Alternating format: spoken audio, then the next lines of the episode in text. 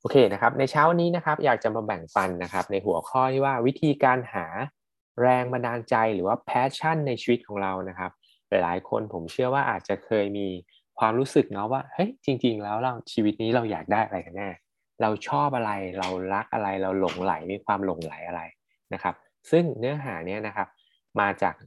ผู้ชายคนนี้นะครับพอดีไป search ข้อมูลนะครับ ไปอ่านก็ไปเจอในเว็บไซต์ของคุณแอนโทนีโรบินส์นะครับ ซึ่งคุณแอนโทนีโรบินส์เนี่ยถือว่าเป็นหนึ่งในกูรูนะครับ เป็นโค้ชเป็นเทรนเนอร์เป็นเบอร์หนึ่งของโลกก็ว่าได้ทางด้าน motivational trainer ตอนนี้นะครับ ซึ่งคนสำคัญสำคัญของโลกหลาย ๆ คนก็ใช้บริการนะครับ หรือว่าให้คุณแอนโทนีโรบินส์เนี่ยเป็นโค้ชให้เขานะครับ ไม่ว่าจะเป็นนักกีฬาระดับโลกนะครับ ประธานาธิบดีสหรัฐ ก็ยังให้คุณแอนโทนีนะครับเป็น โค้ชให้นะครับในการที่เป็นที่ปรึกษาในการช่วยปลดล็อกศักยภาพ เพิ่มศักยภาพนะครับ และคุณแอนโทนีโรบินส์ได้แบ่งปันไว้นะครับ10 วิธีที่จะช่วยหา passion ในชีวิตเรานะครับว่าเราจะมีวิธีการยังไงนะครับ ที่จะรู้ว่าเอ้จริง ๆ แล้วชีวิตนี้เราอยากได้อะไร เรามีความหลงไหล เราชอบอะไรนะครับ แล้วเมื่อไหร่ก็ตามที่เราหา passion เราเจอเนี่ย รับรองว่ามันจะไปทำให้เรามุ่งไปข้างหน้า ได้อย่างรวดเร็ว แล้วก็ประสบความสำเร็จได้รวดเร็วมากๆนะครับ ซึ่งบอกว่าชีวิตของคนทุกๆ คนโดยทั่วไปนะครับ ส่วนใหญ่แล้วเนี่ยจะไม่ค่อยรู้หรอกว่าเราชอบอะไรเรา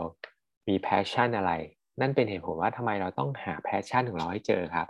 เพราะ passion มันจะเป็นตัวเหมือนเข็มทิศนำทางเนาะเป็นความหลงไหลนะครับ หรือเป้าหมายในชีวิตสิ่งที่เราชอบนะครับทำให้เราเป็นทิศทางที่เราทำให้เรา มุ่งหน้าไปทางนั้นได้นะครับไม่ใช้ชีวิตแบบไปผ่านไปวันๆแบบไม่มีจุดหมาย ไม่มีค่านะครับ หรือเรียกว่าไม่มีค่าก็ได้ ซึ่งบางคนโชคดีครับ รู้อยู่แล้วว่าเรามี passion อะไรครับเขาก็ใช้ชีวิตดำเนินชีวิตไปในทิศทางนั้น โดยที่ไม่ได้คำนึงนะครับ ใครที่มี passion ที่แท้จริงอะเขาไม่ได้คำนึงเลยว่าสังคมหรือคนรอบข้าง จะคาดหวังกับตัวเขายังไงเขาจะตอบโจทย์ชีวิตตัวเองเป็นหลัก นะครับเน้นที่ความสุขในชีวิตของเรานะครับหลายๆคนอาจจะเคยหา passion ตัวเองด้วยวิธีนี้เหล่านี้นะครับ คุณแอนโทนีเขาบอกว่าหลาย ๆ คนอาจจะเคยใช้วิธีเหล่านี้เนาะ list ออกมาครับว่าเราชอบอะไรมีเป้าหมายอะไรนะครับ ถามหลายๆ คนขอคำแนะนำจากเพื่อนๆนะครับ ท่องเที่ยวไปทั่ว ๆ เพื่อหาความฝันได้ทดลองทำหลาย ๆ อย่างนะครับ ว่าเอ๊ะเราชอบอะไรหรือเปล่า แต่ก็ยังหาไม่เจอครับ เพราะบอกจริง ๆ แล้ว passion เนี่ยจะต้องใช้ใจนะครับในการนำทางไม่ใช่สมองนะครับหลาย ๆ สัปดาห์ที่ผ่านมาแล้วก็มีการแบ่งปันมาจำได้ไหมครับว่า เวลาเราต้องการอะไรต้องใช้ใจนำนะครับอย่าใช้สมองเพราะจริง ๆ สมองเนี่ยจะเป็นตัวปกป้องเรานะครับตกปกป้องเราไม่ให้เราเจ็บไม่ให้เราผิดหวังนะครับทำให้เราไม่กล้าลงมือทำอะไรหลาย ๆ อย่างสมองเป็นสิ่งที่ดีนะครับ แต่มันจะปิดกั้นต่างๆ ทำให้เราเนี่ยไม่ค้นพบ passion ที่แท้จริงครับ เราต้องใช้ใจในการนำนะครับ ซึ่งการหา passion เนี่ยเขาบอกว่าเราจะต้องใช้เวลาอยู่กับตัวเองนะครับระลึกถึงอดีตที่ผ่านมา อยู่กับปัจจุบันรวมถึงจินตนาการถึงอนาคต ที่เรามีภาพชีวิตแบบไหนที่เราต้องการด้วย นี่คือวิธีการหา passion นะครับ เพื่อปลดล็อกศักยภาพของตัวเองนะครับ แล้วลองมาดูกันนะครับว่า 10 ข้อมีอะไรบ้างนะครับ ข้อที่1เลยครับ ที่เราจะหา passion ที่แท้จริงของเราให้ได้ เราต้องรู้จักการเปลี่ยนมุมมองของตัวเองครับ เมื่อไหร่ก็ตามที่เรามีมุมมองเหมือนเดิม เราก็จะเห็นสิ่งเดิมๆครับ แต่เชื่อไหมครับว่า วัตถุเดิมสิ่งเดิม แค่เราเปลี่ยนมุมมองเนี่ยเราก็จะเห็นสิ่งใหม่ ๆ เปรียบเสมือนเหรียญก็ได้ครับนะครับ หลาย ๆ คนคงเคยได้ยินคำนี้เนาะเหรียญเนี่ยมีสองด้านใช่ไหมถ้าเรามองด้านเดียวเนี่ย เราก็จะเห็นเหรียญด้านเดียวครับ แต่วัตถุเดิมสิ่งเดิม เราแค่ลองเปลี่ยนมุมมองครับ เราก็จะเห็นเหรียญอีกหน้าหนึ่งนะครับ เห็นมุมมองที่เปลี่ยนไป เห็นผลลัพธ์ที่เปลี่ยนไปได้ ซึ่งก็บอกวิธีการที่จะเปลี่ยนมุมมองเรานะครับ เขาแนะนำอยู่ 4 ข้อนี้นะครับ ลองท้าทายข้อจำกัดของความเชื่อตัวเองครับ ที่ผ่านมาไม่ว่าเรามีข้อจำกัดทางความเชื่ออะไรก็แล้วแต่ เราลอง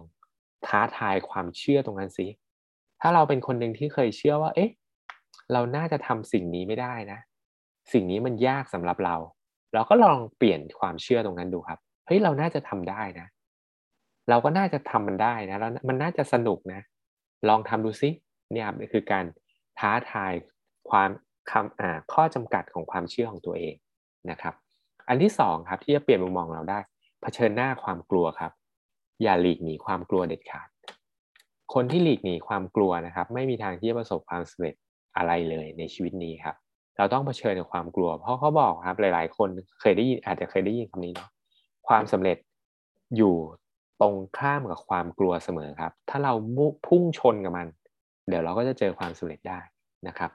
อันที่สามครับที่วิธีเปลี่ยนมุมมองตัวเอง เปลี่ยนคำพูดที่มีกับตัวเองครับ เปลี่ยนเซลล์ทอล์ก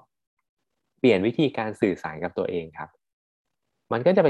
เชื่อมโยงกับข้อที่หนึ่งได้เลยนะ ถ้าเราเคยมีความเชื่อที่ว่า เอ้ย เราน่าจะทำสิ่งนี้ไม่ได้หรอก เราก็แค่เปลี่ยนคำพูดกับตัวเอง เฮ้ย ฉันทำได้ ฉันเชื่อว่าฉันทำได้นะ เนี่ยครับคือตัวอย่างเล็กๆ ที่เป็นการเปลี่ยนเซลล์ทอล์กหรือการคำพูดการสื่อสารกับตัวเองนะครับ แล้วข้อสุดท้ายครับ ลองหาคนช่วยหรือสนับสนุนเรา get support นะครับคือหาคนช่วยคนสนับสนุนเรา หรือหาเมนทอร์หาโค้ชนะครับหาที่ปรึกษานั่นเองนะครับ นี่คือวิธีการเปลี่ยนมุมมอง เมื่อไหร่ก็ตามที่การเปลี่ยนมุมมองเรา โลกภายในของเราเปลี่ยนครับ แล้วสิ่งต่างๆ มันก็จะเปลี่ยนได้อย่างแน่นอนนะครับ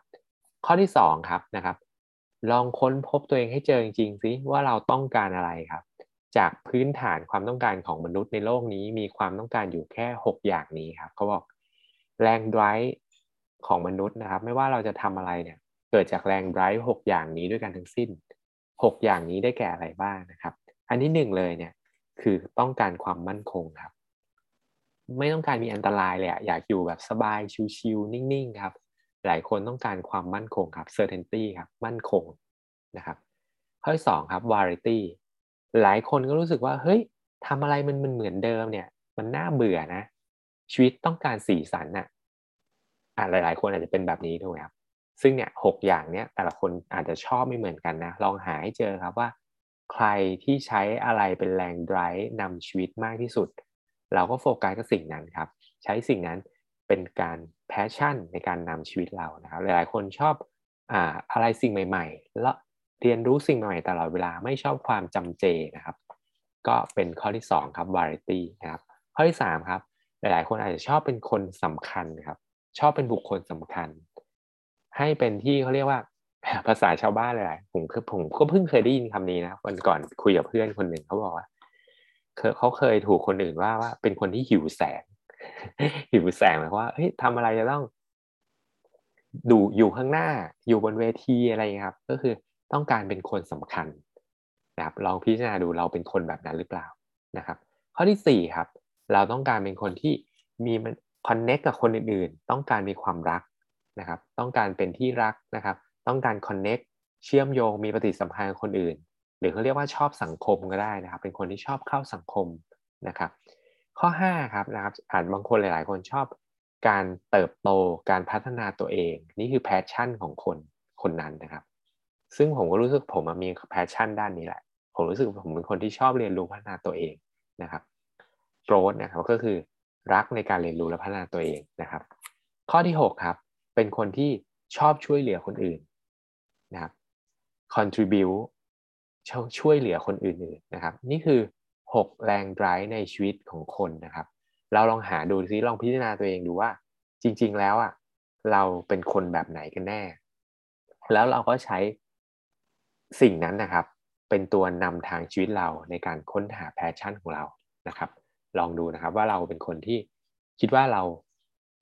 เป็นคนแนวไหนจาก 6 แนวนี้นะครับอะข้อที่3นะครับ มองหาสิ่งที่เรารักนะครับ ลองดูซิว่าเวลาว่างๆเนี่ยเราชอบจะทำอะไรนะครับ เราเคยไหมเคยมีอารมณ์แบบนี้ไหมหลาย ๆ ครั้งเนี่ยเรารู้สึกเราทำอะไรบางอย่าง จนลืมเวลาไปเลยนะครับ แล้วเราสนุกกับมันมากๆนะครับ แล้วรู้สึกเฮ้ยแป๊บเดียวเวลาผ่านไปหมดวันแล้วแล้วเราก็ไม่รู้สึกเหนื่อย ไม่รู้สึกท้อไม่รู้สึกล้ากับการทำสิ่งนั้นนะครับ นี่เป็นวิธีการง่ายๆว่า ให้เราลองดูว่าเอ๊ะสิ่งที่เรารักเนี่ยแล้วเรามีความมีแพชชั่นกับมันเนี่ย เราทำได้อย่างยาวนาน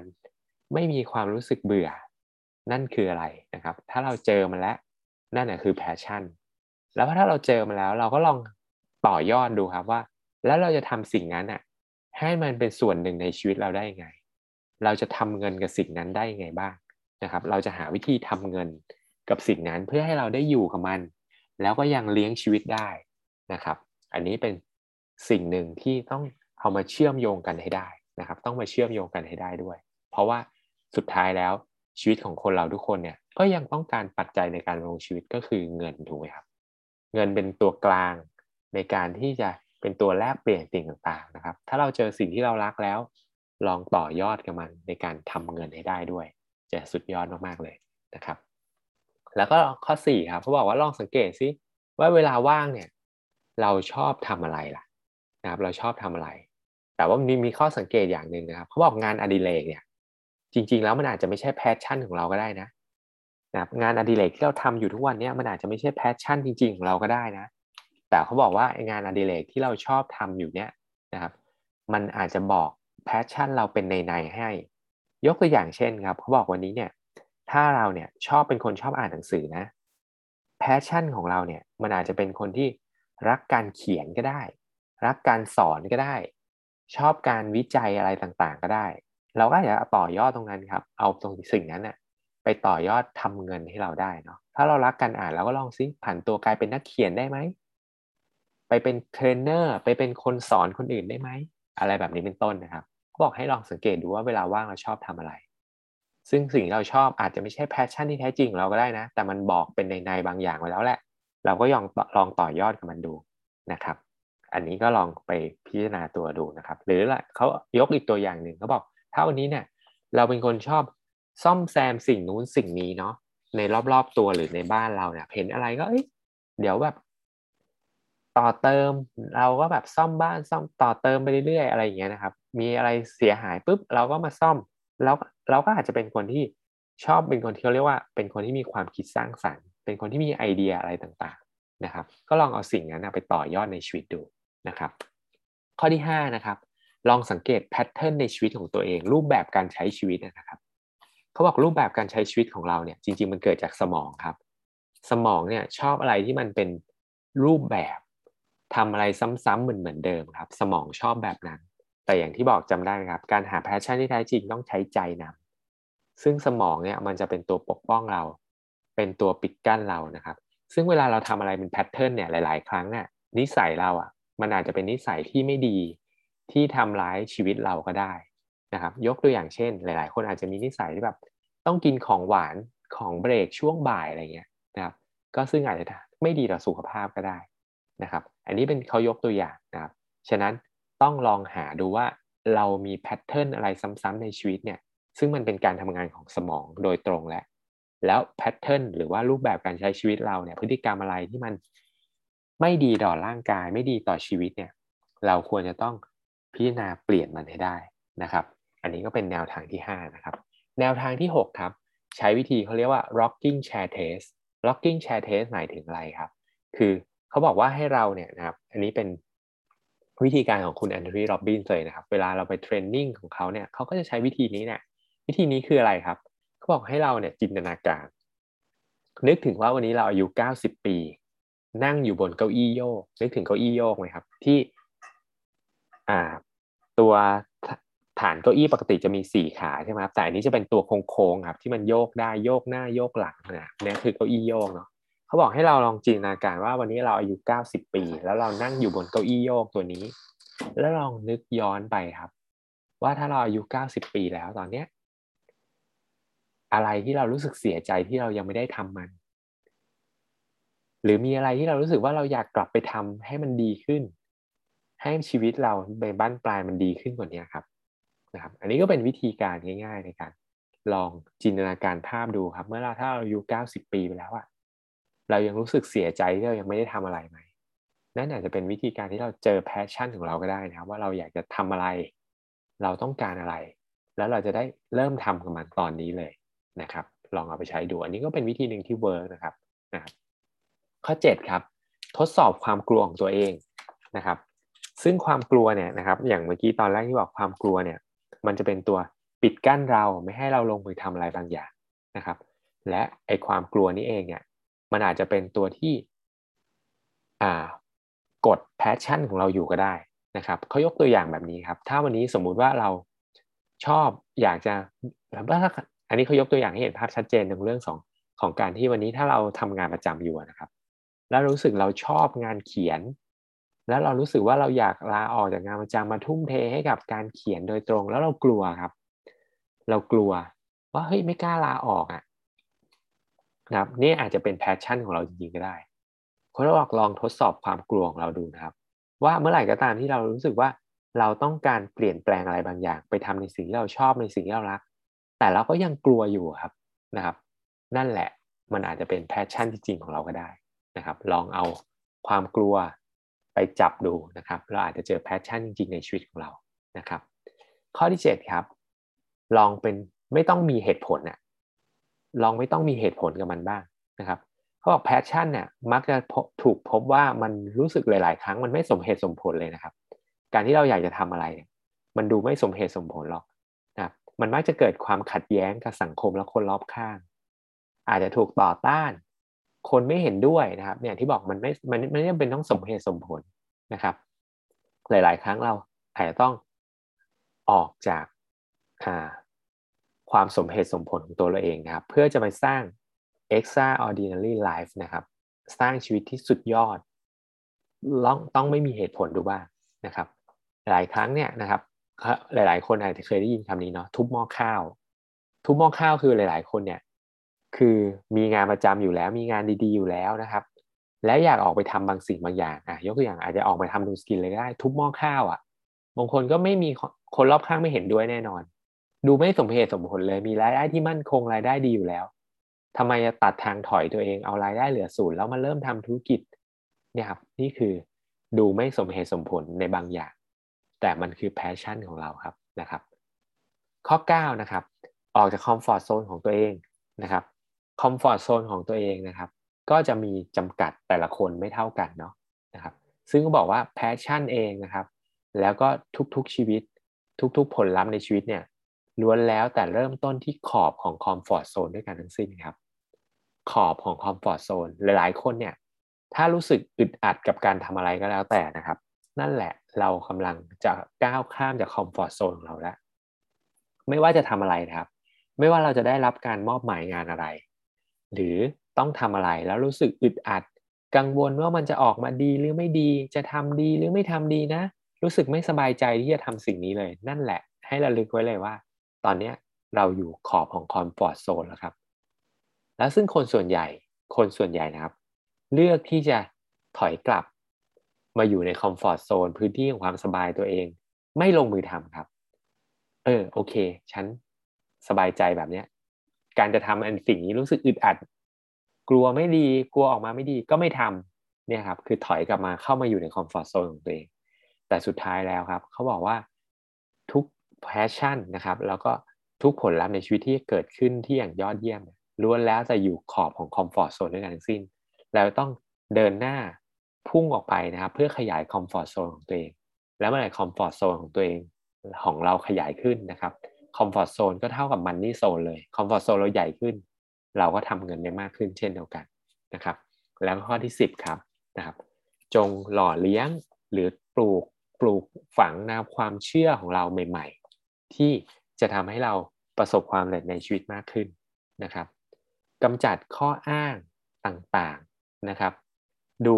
ใช้ความสุขในชีวิตเราเป็นตัวนำนะครับ passion เนี่ยมักจะเชื่อมโยงความสุขเสมอ ถ้ารู้สึกทำอะไรแล้วเรา happy